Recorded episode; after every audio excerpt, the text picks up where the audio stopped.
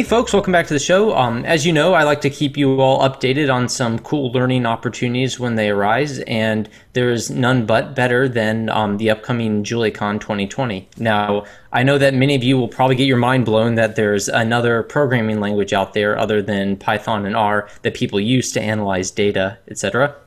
But there is um, and there's a conference on it, and it's a really great community, and it's a community led conference. So I thought that people would be really interested in it. And the best thing is, it's free and it's online. So there's basically no reason not to go and watch it. And it has some great content. Um, covering a variety of issues, not just basic data science, but many of the peripheral technologies that go around the data science community. So I think it's a really great opportunity that even if you don't use Julia yourself, you will probably benefit from just hearing about the other activities and the more like general programming community. I know I don't use Julia myself, but I'm going to go and listen to the conference because of the quality of the speakers who are there and the general content that's there. And to present this work, someone who actually does program in Julia is our friend Jane.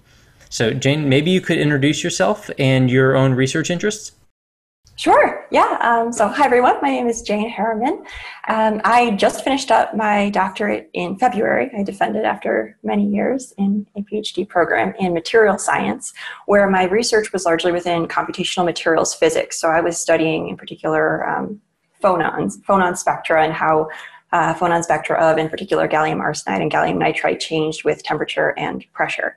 Um, nowadays, I am at Lawrence Livermore National Lab, where I just started a, a new position about a month ago um, as a technical consultant in the uh, Livermore computing part of uh, Lawrence Livermore National Lab. Um, so there, I'm in a role where I get to I guess, support research by way of working with scientists um, and helping them to use HPC systems and also become more familiar, not just with HPC environments, but also with some of the tooling that helps them get their work done. Um, so that's what I'm working on these days. Cool. And just to uh, go through the acronym there, by uh, HPC, you mean high performance computing? Yes, yes, thank you. All right, cool. And so, obviously, uh, you are one of the lead organizers, if not the lead organizer of JuliaCon 2020. And um, I thought maybe we could just sort of talk through the program. Well, maybe I, I think your your own research brings up a very important issue about uh, this conference, which is that it's not just data science. There's also computational elements. It looks like there's a lot of deployment issues um, that JuliaCon also deal uh, discusses. So maybe you could just sort of give us an idea of the breadth of subjects that are covered at the conference first? Sure, yeah. So, um, as background, then, uh, JuliaCon is our annual community event um, for users of users of Julia and developers of Julia. Um, I guess even even defining the Julia community, I think, is important because often after JuliaCon, um, we'll get questions from people saying, like, how can I join the Julia community and that sort of thing. Um, and really, when we refer to the Julia community, we mean anybody that's engaged with Julia or different, you know, Julia packages. Anybody that's using Julia, we consider part of the community, and we um, welcome your engagement. And we have various channels like Slack and Discourse, um, where Julia users can sort of troubleshoot things together. Um, but as a community event, uh, it brings together both people who are working on various aspects of the language, the people who are helping develop packages or libraries in Julia for various applications, um, as well as people who are using Julia as a tool in their own research in academia or industry or at a national lab, wherever they are. Um, and so that's to say that we have talks on, you know, biology and, and, and math and from econ. Um, definitely lots of uh, sort of deeply technical computer science talks as well uh, for people that are really into like programming languages and and their development. Um, so yeah, there there are lots of different topics that you can find at JuliaCon. Yeah, uh, when I was looking through the program, you could definitely get that more uh, sort of computational flavor to JuliaCon compared to some of the more data science heavy conferences. So I guess w- one of the bits I was interested in is because I saw the heavier computational element to this. Is that because Julia, as a something of a younger language, is still in the development phase, where you know there's a lot of focus on the language itself and the computational elements, because the language itself is still being fleshed out and built. That I think is a part of it. Um, yeah, and if I understand you correctly, um, I think it's true that part of that is that the language is still very much um, growing, and that part of that growth means that we, we have a lot of people coming to the language and, and making contributions, and there's still lots of active conversations about design and um, ways that we might do things best um, for the language moving forward. Um, so that's part of it, but then I think another part is about the niche in which Julia is has been designed for. Um, and that's to say that Julia really is a language for high performance computing. Um, and that definitely that definitely impacts where it's being taken up um, because I mean if, if you look at the way that you know you would might express yourself in Julia relative to other high level languages like Python it, it looks pretty similar but what Julia offers you um, is really performance um, and speed and a certain level of, of power, I guess, and, and, flexibility that you don't. Well, flexibility maybe isn't the best word, but um, I guess greater control over the things that you might like to do with a programming language. You get some additional features in Julia that you just can't have in Python. Um, but there are lots of places where you don't necessarily need that. So it's really when you start to hit perhaps for, as an example a certain scale with your data um, or when you have certain performance demands that really it becomes worth your time to delve into learning a new language when you know python has already been there to meet maybe what have previously been a majority of your needs so um, so i think that definitely impacts who's coming to the language and and making use of it yeah, thanks. That's a, that's a really cool distinction to make about why people are coming to the language. So I, I do appreciate that. And it's nice having a high performance computing expert here to uh, verify. so, the structure of the conference is something that you've also put a lot of attention into. Uh, could you explain that a bit more? Sure, yeah. So um, originally, JuliaCon 2020 was supposed to take place in Lisbon. Um, and, and often the way that our conference is structured is uh, that it takes place over the course of five days, and we'll have one day of workshops, three days of main talks, and then one day of a hackathon. Um, this year, we've upended that as has pretty much everyone else that's been doing anything. Everything has been sort of upended. Um, and so what we've done is we've cut the main part of the conference um, to three days where um, there's, there's no longer a hackathon. Um, we've taken, I guess, what is typically the three days of main conference talks.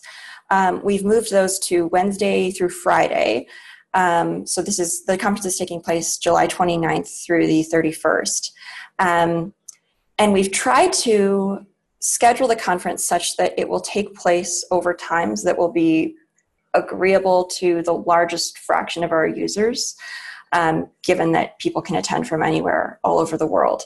Um, so to do that, we've designated these sort of um, prime time hours, um, which will start at uh, 7 a.m. Pacific time, so that's you know 10 a.m. Uh, Eastern, I think uh, that takes us to uh, 7.30 p.m. in India, and then we're in the middle of the afternoon throughout Western Europe, for example. Um, so primetime hours will start then and uh, last for the following three hours until um, 10.30 uh, p.m. Um, in India, 10 a.m. in uh, on the west coast of the United States, um, and it's during those primetime hours that we're going to schedule the events that we think will uh, draw the greatest crowds. So, for example, our keynote talks will be during that time.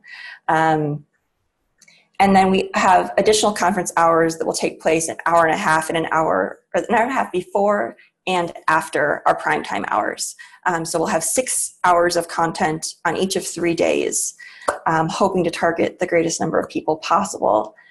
So the way that we're I guess delivering this content has obviously needed to change. And so we have a few different platforms that we're going to sort of integrate into the conference to meet different needs, um, where different sessions and different types of talks will um, will want to foster different levels of interactivity. So, for example, our, our main talks, um, most of our main talks are going to be pre recorded. Or when I say main talks, I just mean talks, normal talks and lightning talks, as opposed to, for example, workshops, uh, poster sessions, and birds of feather. Um, those are our, our, our main um, formats or, or, types of sessions that we offer. Um, so regular talks uh, and lightning talks will for the most part be pre-recorded, um, except for keynotes, which will be live. Um, but those things will all take place over YouTube. Workshops, we want to make sure that people have uh, the ability to watch things live so that they can ask questions. Um, we're planning to do a webinar uh, style session over Zoom for each of our workshops. And I should also note that workshops will take place prior to those three main conference days that I mentioned, and that we're going to distribute workshops over the course of about six days prior to the main conference. So we're expecting to have an order of 10 workshops, and we'll probably run about two in parallel during, again, those prime time hours in the days preceding the main conference. Um, so we'll be using Zoom for our workshops, we'll be using YouTube for some of our main talks, and then to facilitate social interaction and also help birds of feather uh, discussions, we're going to be using a platform called Discord. Cool. And I think one of the really important things to uh, point out again is this is a uh, community volunteer organized event. So everything you just heard described is done by Julia fanatics and you know friends of Julia. So obviously there's a really rich um, community there, a uh, very dedicated community to helping other bring other people into the fold and um, understand the benefits of this. So um, obviously you're you're offering a lot to you're offering a lot of things to different people, um, and what um, and uh, basically sort of like what people might need different things as they're trying to like further in- integrate into the community or uh, step up to the next level. And so I think that's really cool that you're you're offering such a wide variety of things. You know, the uh, presentations for people, the posters for people want to show what they have, um, you know, workshops, the uh, things like that. So the interactive element. So um, as someone who does a podcast, I know that that's a huge amount of work that you guys are doing and pulling off a great production. Um, and you're doing it obviously this year for free for the community. So that's I think uh, something that's really worth applauding. Oh, thank you. Yeah, we, we saw this as an opportunity in the end to try to make the conference as broadly accessible as possible. Um, you know, for the first time, people don't have to worry about finding money to fly to a given location, and so this is sort of our chance to make sure that anybody can attend. And so we didn't want conference registration to stand in the way of that. Cool. And on that note, um, the conference, the link to the conference, so you can register again for free. All this stuff you get it for free. Um, is uh, it'll be in the video description below. So um, if you just want to get a link, quick link to JuliaCon 2020, you can check it out in the description. That's right. I guess maybe one last thing I would say is just that uh, this this looks like it's going to be our biggest event ever, and I think that's pretty exciting and maybe something you want to get in on if you if you haven't yet. We um, we previously have capped out at, and I'm not remembering the exact number, but somewhere in the 380s um, in terms of number of participants we've had at JuliaCon.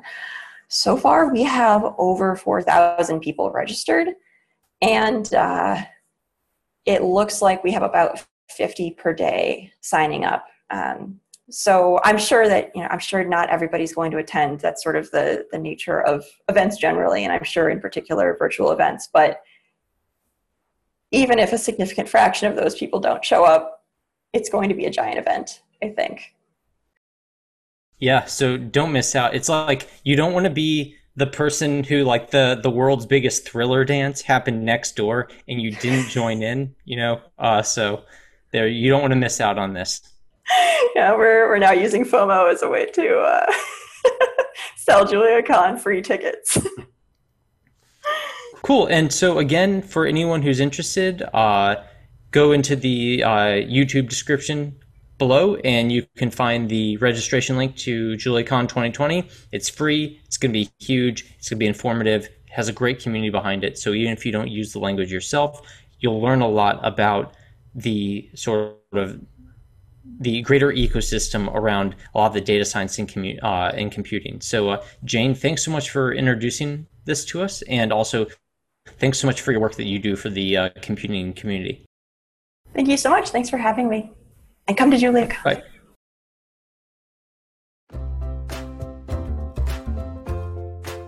Hey folks, it's Glenn.